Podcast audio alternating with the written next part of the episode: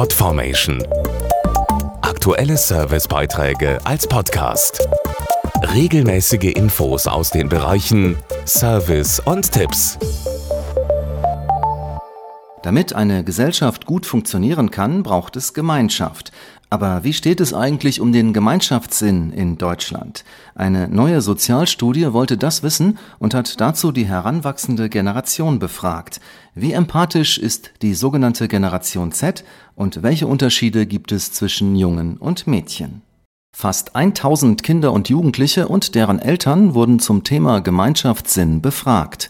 Auftraggeber in ihrem zehnten Jubiläumsjahr ist die Bepanthen Kinderförderung und Leiter der Sozialstudie ist Professor Dr. Holger Ziegler. Mehr als ein Fünftel der befragten Kinder zeigt einen mangelhaft ausgeprägten Gemeinschaftssinn. Bei den Jugendlichen ist es ungefähr ein Drittel. Es ist bemerkenswert, dass Mädchen einen stärkeren Sinn für das soziale Miteinander entwickelt haben als Jungen. Anders als beim Entwickeln von Empathie scheint der Einfluss der Eltern beim Stichwort Abwertung groß. Insbesondere Jugendliche mit niedrigem sozioökonomischen Status neigen deutlich stärker dazu, Minderheiten abzuwerten als ihre Altersgenossen aus sozial besser gestellten Familien. Das Fazit der Studie lässt aufhorchen. Eine plurale, liberale Gesellschaft braucht ein Mindestmaß an demokratischem Gemeinschaftssinn, sonst läuft sie Gefahr zu kippen. Mehr auf kinderförderung.bepanthen.de Podformation.de Aktuelle Servicebeiträge als Podcast.